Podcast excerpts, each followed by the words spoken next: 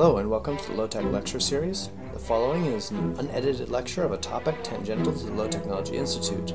The ideas expressed are those of the speaker. We hope you find it informative and entertaining. As it is unedited, audio quality varies. Stay tuned after the lecture for information about the Low Technology Institute and its other offerings, or find us at lowtechinstitute.wordpress.com. Thanks and enjoy. This lecture series is a recording of the class Archaeology in the Prehistoric World from the spring semester of 2017, taught by Scott Johnson. So, uh, today we're going to finish up talking about uh, uh, social archaeology, specifically settlement patterning, and then we are going to move on uh, to talk about cognitive uh, archaeology, where we kind of try and get into the minds of what were people thinking in the past. Um, we do that through all kinds of things like looking at art and looking at religion and things like that. So, pray, stay tuned. Settlement patterning is how people map onto the landscape. Uh, so, we'll uh, use a lot of maps, we'll use a lot of spatial data, horizontal excavations, um, and we'll look at how different artifacts, different um, buildings, or different features map onto the landscape, and that can tell us something about um, how people ordered themselves because what you do to the landscape, how you lay your things out is kind of a reflection of your mind. I don't want to get too like psychoanalytic or Freudian or who knows what because that's not what I do. Um, but you know, if somebody went into your your your room or your apartment or wherever you uh, live, they would know a lot about you by just the things and how they're laid out. Um, probably more about you than uh, you'd want them to know. Uh, a lot of our data comes from survey, and there are a variety of different theories that have been developed to help us understand uh, social patterning in the ancient world. So, for example, central place theory is the idea of it's kind of like I guess game theory is really popular now, but imagine that everybody is an automaton and they only do what is economically or otherwise very rational for them. So if you were living in, let's say, somewhere really flat and homogeneous and boring like Kansas, and we're not talking with fossil fuels, we're not talking, we're talking, you know, the ancient world, there is a reason that people might spread out evenly over the landscape. If all resources were even and water was even and everything was evenly distributed, you would want to have the maximum spread with the minimal amount of distance between you. And that creates this honeycomb shape uh, that is central to central place theory. This, this is the idea of a central place with equally distributed populations around it. Um, and so we have cities, and then these towns are equally distributed around it, and then there are smaller towns, and then villages. Um, and this represents the least cost distribution of populations over the landscape.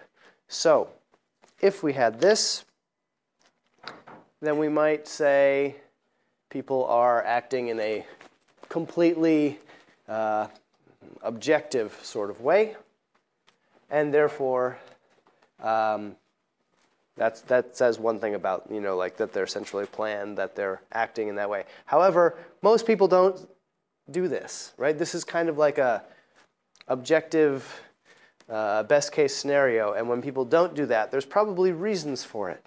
Uh, so they're like southern Germany where things are very homogenous, people spread out like this.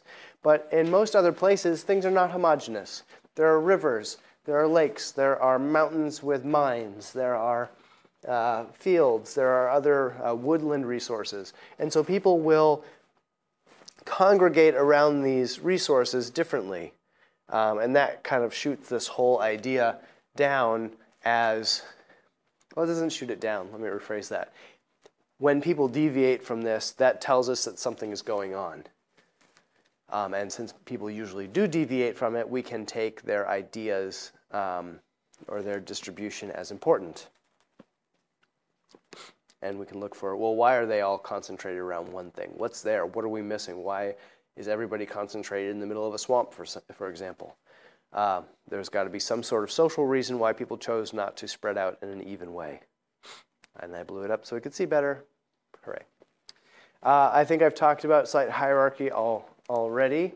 Uh, this is where we use different criteria to rank um, sites. In this case, we used, well, everyone's here now. Maybe we'll end, maybe we'll end the day with Central Place, or with the, uh, with the game. um, so again, I've, i think I've gone into site hierarchy pretty, pretty well. Um, remember, it's the criteria that archaeologists choose, which may or may not be representative criteria for how the people themselves would have viewed what cities or towns or villages were more important than others. So remember that it is somewhat subjective, um, and archaeologists might look at the same data and rank things differently based on what criteria they use. I need to get a better slide for that. All right. One of my favorite kind of abstractions are called uh, Thiessen polygons. So this was originally thought to uh, determine what territories were controlled by different powers in, uh, in the Maya area. Uh, or you could look at any other place that has like city states or independent towns, and you want to see, well, what, what land around them would likely be owned or um, run by uh, each different town or city. So imagine these are all equal, equal, autonomous, independent towns, and they're on the landscape. And so, how would we figure out what land? Well, the idea would be whatever land is closer. So, if we put a pin here, since it's closest to this one, this area would belong to this area. Same thing here, but this one here would belong to them. So, the way you figure that out is you draw a line between two polities, and you bisect it uh, with a perpendicular line. And then you do the same thing between these two and bisect it. And you can see where those two um, lines intersect, makes a point. And you do it again, and again, and again, and over and over. And then you cut off the extra boundaries, and eventually you create these polygons. So anything within these boundaries are closer to so any, any space within this line is closest to this one. Any space within here is closest to this one. So it's one way that you could theoretically figure out what territories belong to what. However, people don't map onto the landscape that nicely. That's not how it works. However, you could use it for looking at other things, like imagine these were wells in a desert or wells in another uh, dry area. People within this area probably would go to this well because it's closer. You're not going to walk extra far just for fun in a desert, right? So if somebody from here is going to this one instead, there's probably a social reason for it. So if we can track that down, this at least, again, provides us a baseline to say this is the rational thing to do. And when people don't do that, um, then something is probably going on socially that we don't know about. And when I say rationally, you have to understand that that is a very, um, let's say, Western industrialized view of the world. Uh, what we would consider to be economically or time wise. Uh, the rational choice might not seem rational at all to people who are living in these societies, just like even though there are rational choices for all of us. Um, for example, going to college, getting a higher degree uh, seems like a rational choice, but statistics would say for some it is and for some it isn't. And going through, you can never know until afterwards. So, and I say that as somebody who has three degrees and I work part time uh, using that degree. So, hooray! Um, and that's not to say you all won't go on to do uh, full time work in your chosen career path. I'm just saying, um, you know, it's, it's sometimes you don't know what's what was the rational choice until afterwards. So it's a little unfair. Here's a use of Thiessen polygons to show how uh, one would split up the city states um, of ancient Italy. Uh, and you can see the fun that some person had sitting at their computer drawing polygons. I've done this before. It's, it's kind of satisfying to draw them uh, if you're into like non-math geometry. It's just drawing lines. It's really fun. Uh, XTENT is uh, something. Notice uh, Thiessen polygons don't take the size or power of the site into Rome is a hugely important city, yet it ranks just as important as Tiber or Quito or I don't even know. Like, so they don't really. This is com- the only. There's only one input of data: your physical location. That's it. Uh, XTENT uses um, both physical location and a scored social value. So uh, this is subjective. You have to say, well, how much more important is Rome? 10 times more than its neighbors? And how does that map onto the, map, the landscape? That's kind of what um, researchers try and do with XTENT modeling. Um, I actually use this in my dissertation, not that that matters so much. Um, but you could look at, well, where are we? Um, uh, you can look and use uh, different criteria to create uh, areas of importance. Okay. Um, sometimes we'll end up using much more uh, basic evidence, like written evidence, uh, history saying uh, how t- territories were organized, who was in league with whom, and so on. So that's a pretty common and easy one. Oral evidence is just like historical evidence, but oral or perhaps written down. Uh, we heard from so and so that this is thus and such. Um, and ethnoarchaeology, remember uh, using extant living people who are, say, hunter gatherers and looking at how they use the landscape, doesn't tell us how their ancestors lived or how other hunter gatherers lived. It tells us one of the possibilities. Um, because remember, people who are living today have also gone through uh, thousands of years of cultural and behavioral evolution, uh, just like us. So um, we can certainly use ideas from people today. How do people in the Amazon uh, manage their villages? And then they have you know gardens outside the village where they get a lot of their food from. How far away are they? What's an optimum distance? How often do they move them? Things like this uh, can tell us a lot about how they lived. Um, but that doesn't mean that when we go back in time and look at uh, Amazonian uh, tribes or um, bands from 2,000 years ago that they lived the same way. Maybe they did, but we'd have to find archaeological evidence to support that. Uh, archaeology is not immune to changing times, um, and as we are a field of anthropology, we need to understand the basic social divisions. Um, agency is, huh, Agency is the uh, injection of the debate of free will or not into archaeology. So let's see, tell you a story. Story time. Once upon a time, in the year 1960 something, um, there was a guy named Lewis Binford. Lewis Binford wrote a seminal paper called Anthropology, uh, excuse me, Archaeology as Anthropology, and firmly put American archaeology in the anthropological umbrella. So we're studying ancient people, period. Uh, in Europe, sometimes archaeology is seen as like the handmaiden of history instead of anthropology. Anyway, uh, so he came up with something called processual archaeology, which hopefully we'll get to talk about by the end, although we may run out of time. Processual archaeology looks for the process. It looks for not quite mathematical formulas to explain how people lived in the past, but kind of in that realm, right? There are processes by which people lived, and we're looking to understand those processes, and by understanding the processes, we can understand the people. However, it made people seem like little automaton robots. Like if you're sitting around a campfire butchering a deer, you're going to throw your deer scraps here, you know, because you're a little you're a little robot and you only live one way, or you only think one thing, or you only do one thing in a certain way.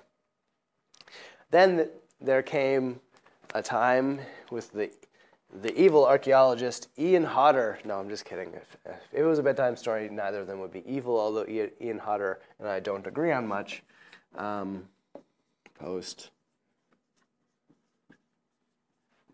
Post processual archaeology came afterwards as a reaction to processual archaeology, as the name implies. So they said, wait a minute. In processual archaeology, people are just little robots and little numbers and little statistics. they're real people. They need agency. Agency is the idea that you have choice in your life. You can live and do things however the heck you want, and that's okay, right? There's going to be variation. Um, people don't do one or the other. People do one, the other, and a whole bunch of other things, right? So it's a spectrum, a continuum. It's a more organic process. Uh, it's more individualistic, right? So it was a complete reaction against it. Uh, what's the right one? Well, they're both, remember back to my, is this glass, glass half full or half empty? Both of those are interpretations of the fact that this 100 milliliter beaker has 50 milliliters of water. That's the fact. It has 50 milliliters out of 100 possible. That is a fact, period. Whether it's half full or half empty is your interpretation. So post-processual and processual people are looking at the same data and they're seeing different things. It's just different points of view. Not one isn't right, one isn't wrong. Um, yeah. So anyway, uh, we now look for agency. So individual choice, action, and idiosyncrasy in the archaeological record is something that is very important if you can get it. But it's super hard to get because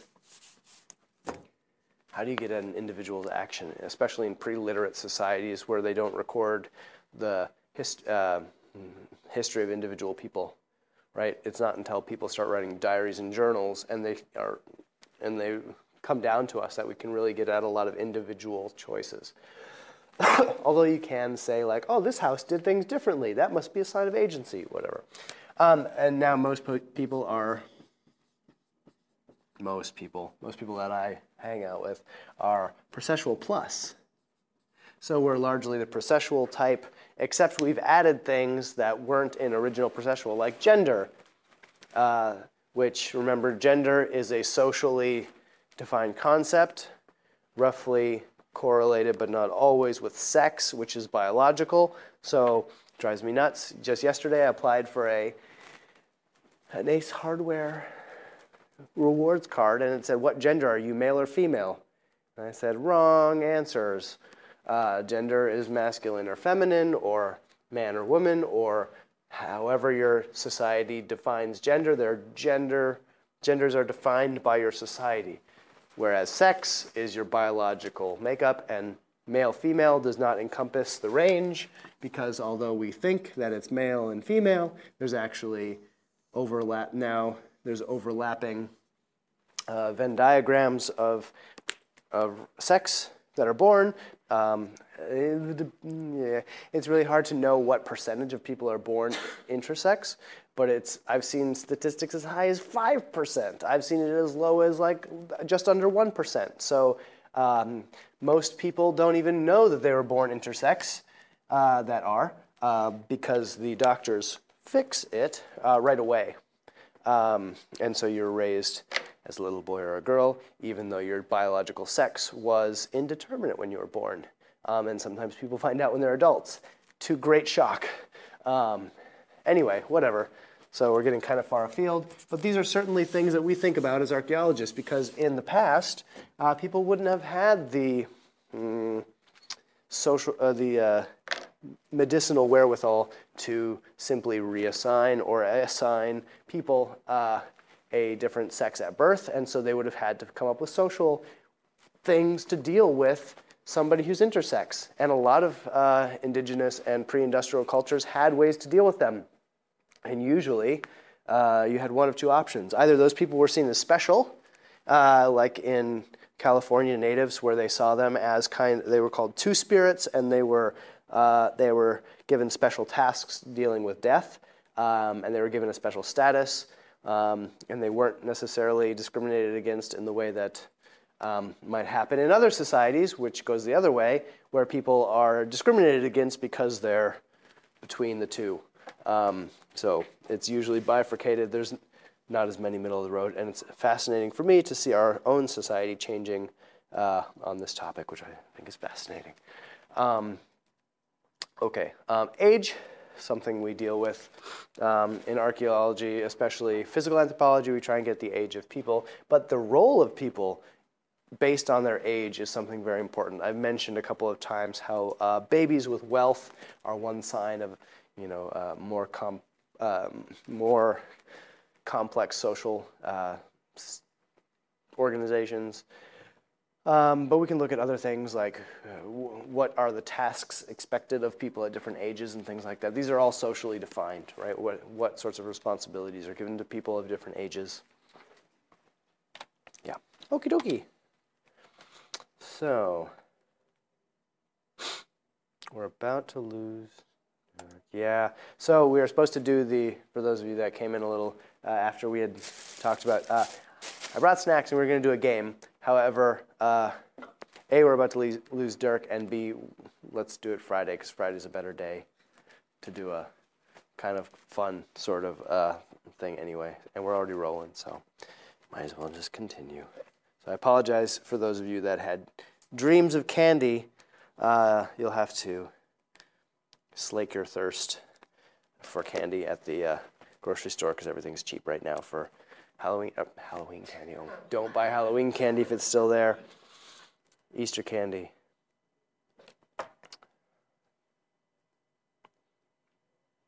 Okay. Uh, so yeah, let's merge right on into cognitive archaeology, um, where we'll also discuss religion and art, etc. Uh, because uh, one of my favorite professors in grad school would call this, you know, religion, art, ritual, hoo ha, like just uh, we. Okay, me maybe I'm rash, maybe I'm extending or projecting onto other archaeologists. Some archaeologists love this stuff. It's this touchy feely, squishy stuff that's in your head uh, is a lot harder to see archaeologically. And some archaeologists are very comfortable. Mm, how do I say this really nicely and diplomatically? Okay, what I would say is they're very comfortable arguing beyond their data and saying things that uh, they feel to be correct but don't have evidence for, which is not my cup of tea. Um, and they would probably take issue with how I presented that. Um, they might say they're painting a fuller picture of the people of that time and how they lived. Okay, um, I disagree, but uh, that that's my own personal choice. Um, but it's still important to consider these things and ask do we have evidence for them? And when we do, that's wonderful. Uh, and we should go into it in great detail when we do. Not always possible. Um, so basically, uh, cognitive archaeology has to do with the study of past ways of thought. Study of past ways of thought, uh, usually from material remains. Right? If we don't have material remains, unless you have a time machine, there's really, it's really difficult to get back at these without just projecting your own thoughts and feelings back on the past.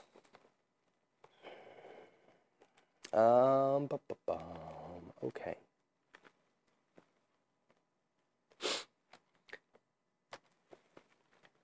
So it can be, oh, sorry, I'll leave that up for a second. The study of past ways of thought from material remains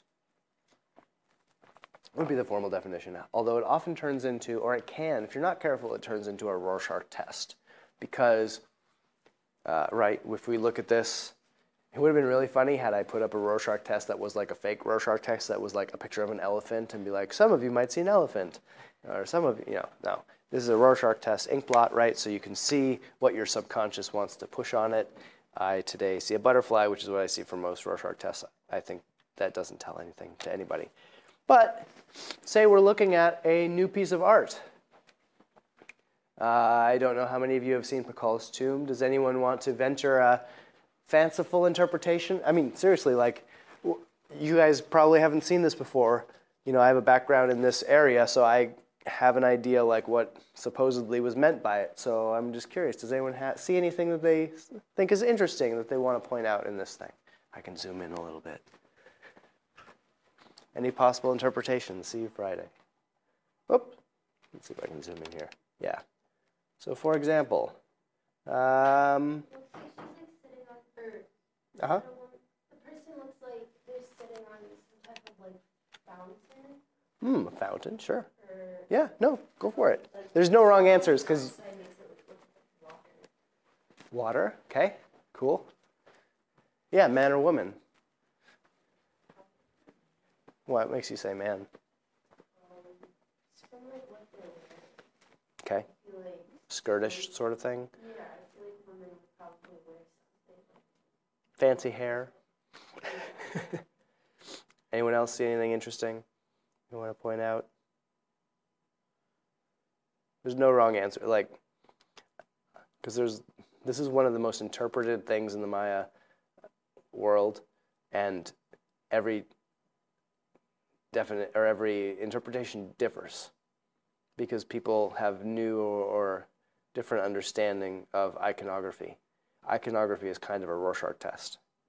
So, like this cross in the middle, uh, early explorers said, ah, this is proof of uh, that these were the lost tribes of Israel who also converted to Christianity somehow. So, this is proof that Christian theology had reached the New World, never mind that there are lots of things that take the form of a cross without having anything to do with Christianity. This happens to be a tree.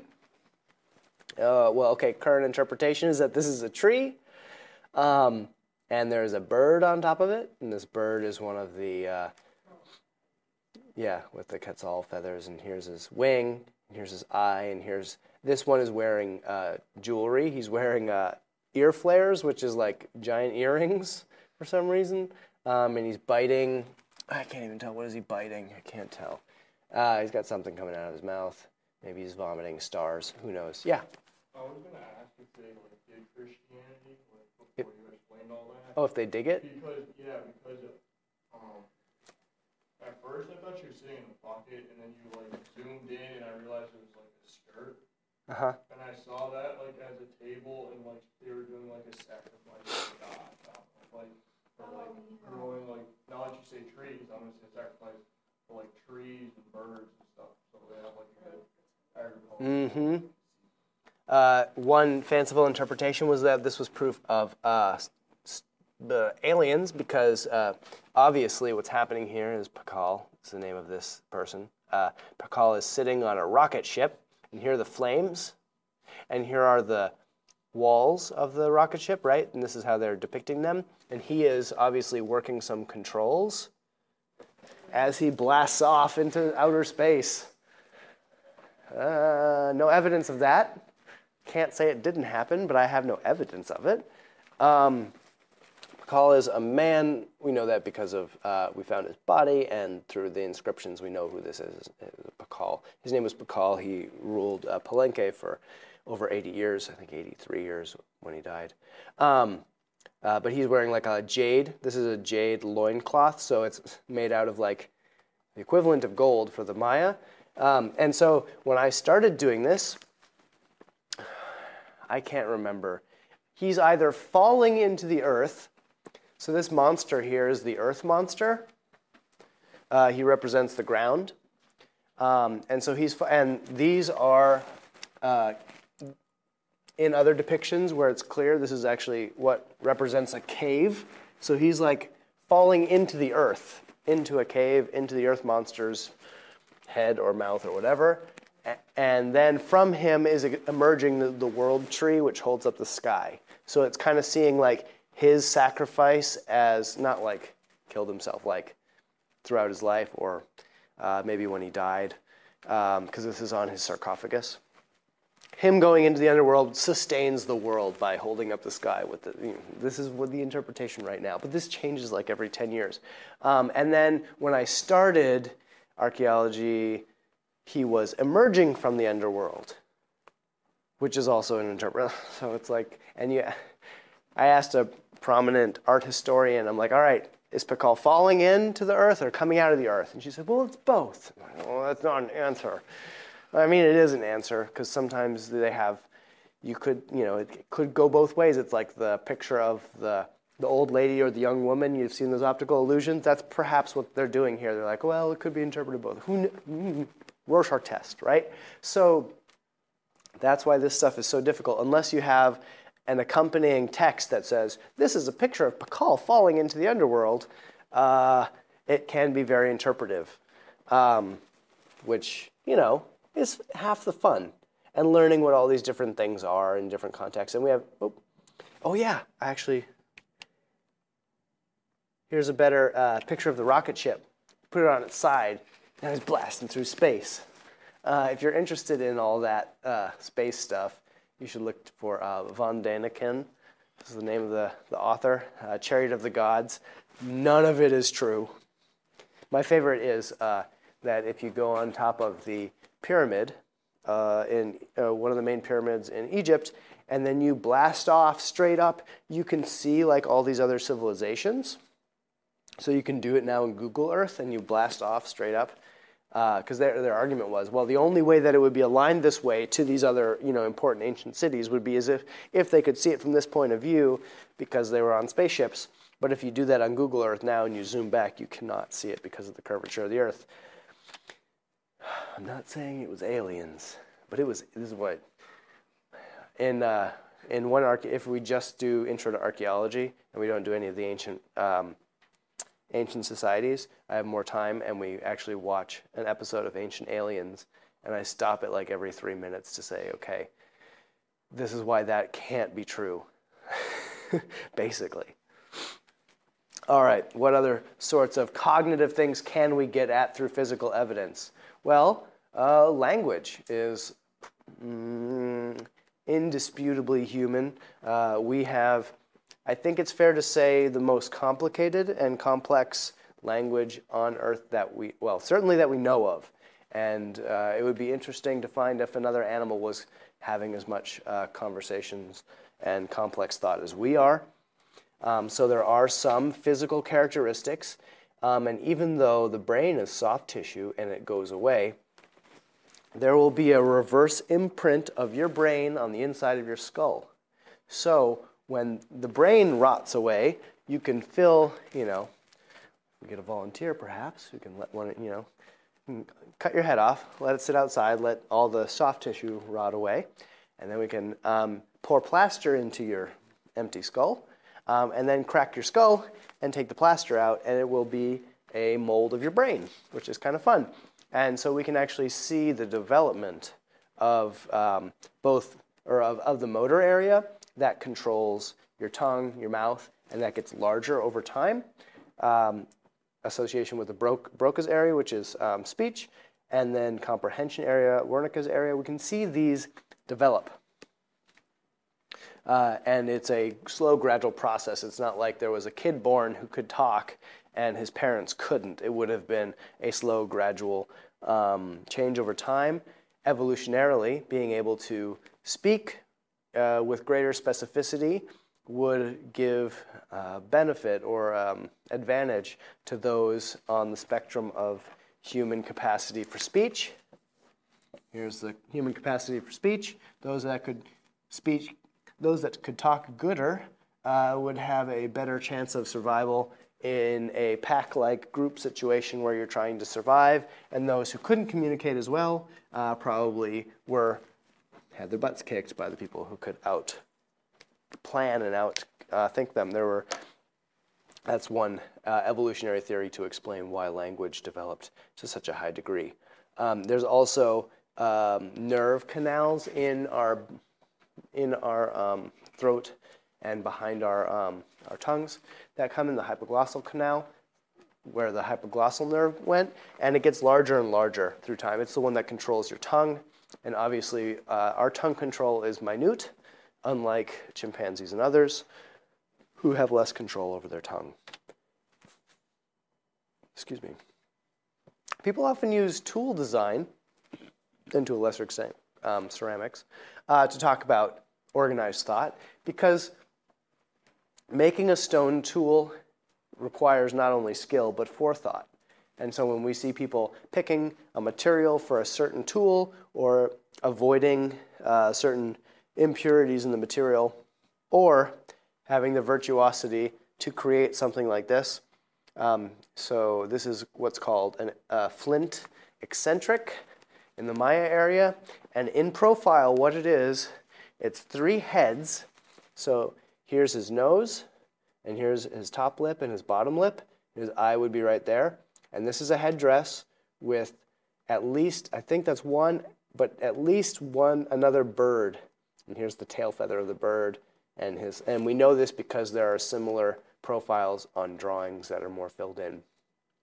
So the ability to do this just, I mean, at this point, obviously, people are thinking at a modern level in terms of cognitive ability. This is, you know, maybe a thousand or fifteen hundred years old. So um, it's hard to say exactly when people reached our same cognitive ability because, again, cognitive ability is on a spectrum even today, right? So some of us um, have more cognitive ability than others. Um, and so it's hard to say exactly when people reached our level of thought, um, but it was at least tens, twenties, even hundreds of thousands of years ago. People became anatomically modern and indistinguishable from us today about 200,000 years ago. You can see people uh, putting their thoughts into practice by going to get, uh, in this case, stone tools or other um, items across the landscape. They're not just. Excuse me, I'm sorry for still having a remainder of cold hanging on.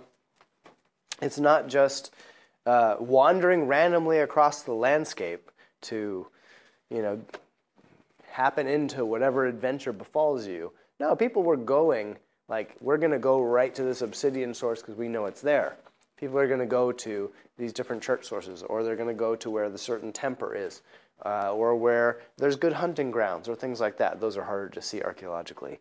Um, and this shows forethought, it shows planning.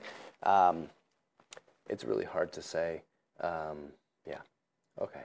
Um, food sharing is a fun one. Uh, you have to think about, so, ties into my life right now because I'm we bought a house and uh, they didn't tell us that the refrigerator wasn't working. So we have a refrigerator full of stuff and coolers when we're buying ice to keep it cold. It's frustrating. We're trying to eat it all quickly. So in the ancient world, there were no refrigerators and people didn't have refrigerators with the possibility of saving leftovers. So what do you do? You distribute your leftovers and you give them away. Because when, even though I don't have leftovers today, uh, oh, Eric's in front, so I'm gonna pick on Eric. Eric has leftovers tomorrow, and he gives me leftovers because I gave him my leftovers from today. Maybe not leftovers, but I say, oh, we have too much food, come over and eat dinner. And then the next night, I go to Eric's and he feeds me dinner. Uh, so food sharing is a way to mm, save uh, otherwise perishable resources rather than letting them go to waste. Better to give it to someone else. Um, and so this basic idea, which obviously doesn't have a lot of organized thought behind it uh, when we're talking about this context, uh, but it does start the beginnings of reciprocity. And reciprocity, I think I mentioned before, is the glue that binds um, people together. And it's thought that re- reciprocity may have started with food sharing because we see it among uh, our great ape cousins and who the alpha male chimpanzee or the alpha female uh, bonobo shares their food with, or their, especially their meat, tells you about the pecking order in that troop. It tells you about who's on the ins and who's on the outs. Um, and because they do it, it's likely that our ancestors uh, had similar behaviors, not certain, but very likely. It's a bit controversial. Um, but it also shows that they had really complex uh, social organization and understanding um, because let's say you know we're all sharing meals and one night i'm on and um, when i have extra you know i invite everybody over and everyone else is doing except for brian. And brian is just going over to everyone else's house every other night and eating everyone else's food and he just never happens to have extra uh, and so that you know eventually everyone will catch on and they'd stop inviting Brian over to their house. Um, because and that's kind of a complex and it's not just us. Like uh, higher apes will do that too. They'll be like no you're a cheater. You don't get any meat. Um, and so uh, that's a pretty complex sort of calculation that you're doing fuzzy math in your head. Like all right how many meals have we gotten that person You know, think about this the next time that you have a gift that you have to, re, you know, reciprocate, and you're trying to figure out about how much they spent on your gift, so you can buy them about the same amount, so it's even, and things like that. That's like a primordial thing for us to do. It's like my buddy uh, in high school who he would always carry around a hundred dollar bill. So when we go out for like ice cream, he'd be like, "Oh, I don't want to break my hundred. Can, can you just get it for me, and I'll pay you back later?" He didn't. He never had that much money. He always had like one. He had like we tease him. He'd have like one hundred dollar bill all through high school. He never broke it, and everybody and he never paid anyone back. He was just a. Oh, I stopped lending him money. He's a lawyer now. Oh, no, he's a good. No, he's a good lawyer. He did law school and a PhD in philosophy at the same time because he's a brilliant person. Anyway, um, so I've talked about burials before, um, and I've kind of alluded to the fact that burials are a really great window into the past because it is um, usually how people uh, who are grieving at you know a very stressful point in their life, how they react, how they uh, treat the burial, what they think they need it for the afterlife. Burials are important for archaeologists not be ju- just because they have really cool goodies, but they tell us a lot about the thought process um, and the beliefs or uh, just the humanity of the people um, that came before us. Uh, some of the earliest burials were buried with flowers. Um, and it probably wasn't because they were stinky, it's probably because flowers are pretty, you know. Uh, it just really, like you find flowers in a grave that's like 30,000 years old, and you're like, you know, these were people and lived in a completely different world, but, you know, we're related somehow. I don't know. I just find it kind of like a reaching across the centuries sort of thing. Um, but yeah, uh, we can learn about afterlife. This is one of the few ways that we know for sure that people thought you had an afterlife, because why else would you give food and goods that are perfectly good uh, and useful to somebody who's dead who can certainly not use them, right? Lots of uh, great information from uh, early burials. Um, Neanderthals buried their dead uh, in a similar way to uh, humans that lived at the same time, suggesting that Neanderthals had complex views on life and death just like us.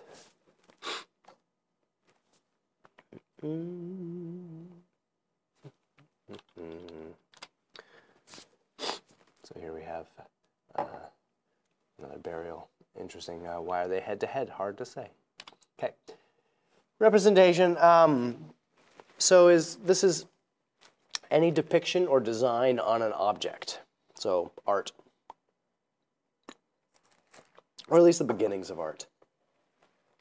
Um, this this is a sea change or a a leap of cognitive uh, ability when we start making representative art. The fact that we can all say that that is a happy person is not hasn't been able to be done for all of human history. It's only in the last, well, this is a debated number, 100,000 years or 30,000 years, take your pick, uh, that people have been able to associate that with this, right? Because uh, before that, people would say, no, those are just lines. They're not a face. That's not a face. That's a board with lines on it, which is also true, right? Uh, they probably wouldn't have said that like that because English and whatever. Uh, but representative art uh, is, is a new thing. Um, I would have drawn other emojis, but I'm afraid that I would draw an emoji of, I don't know, uh, uh what's a, a, seesaw, and it would have some perverse sexual meaning that I have no idea about, so I didn't draw any emojis. Sorry. Um, so we start to see cave art um, and, you know, these later things are clearly representation, right? They're, those are clearly animals, and those are clearly aliens or some sort of people with funky hairdos. Um, and these are, you know, really clear part, pieces of representative art showing that people can think abstractly. They can say, this represents that, which is um, kind of a new leap. Um, here we have you know, really phenomenal artistry that show uh, proportion and you know, really realistic depiction of animals that were important to them. Um, but what about that? It's clearly not natural. It's certain that a, a person did that. It was found in context with early people. Uh, is that 100,000 years old? Ah, it's doesn't. Uh, 77,000 years old.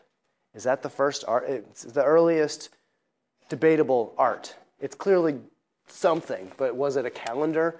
Was it just cross hatches so that they could make it rub on a skin to soften it?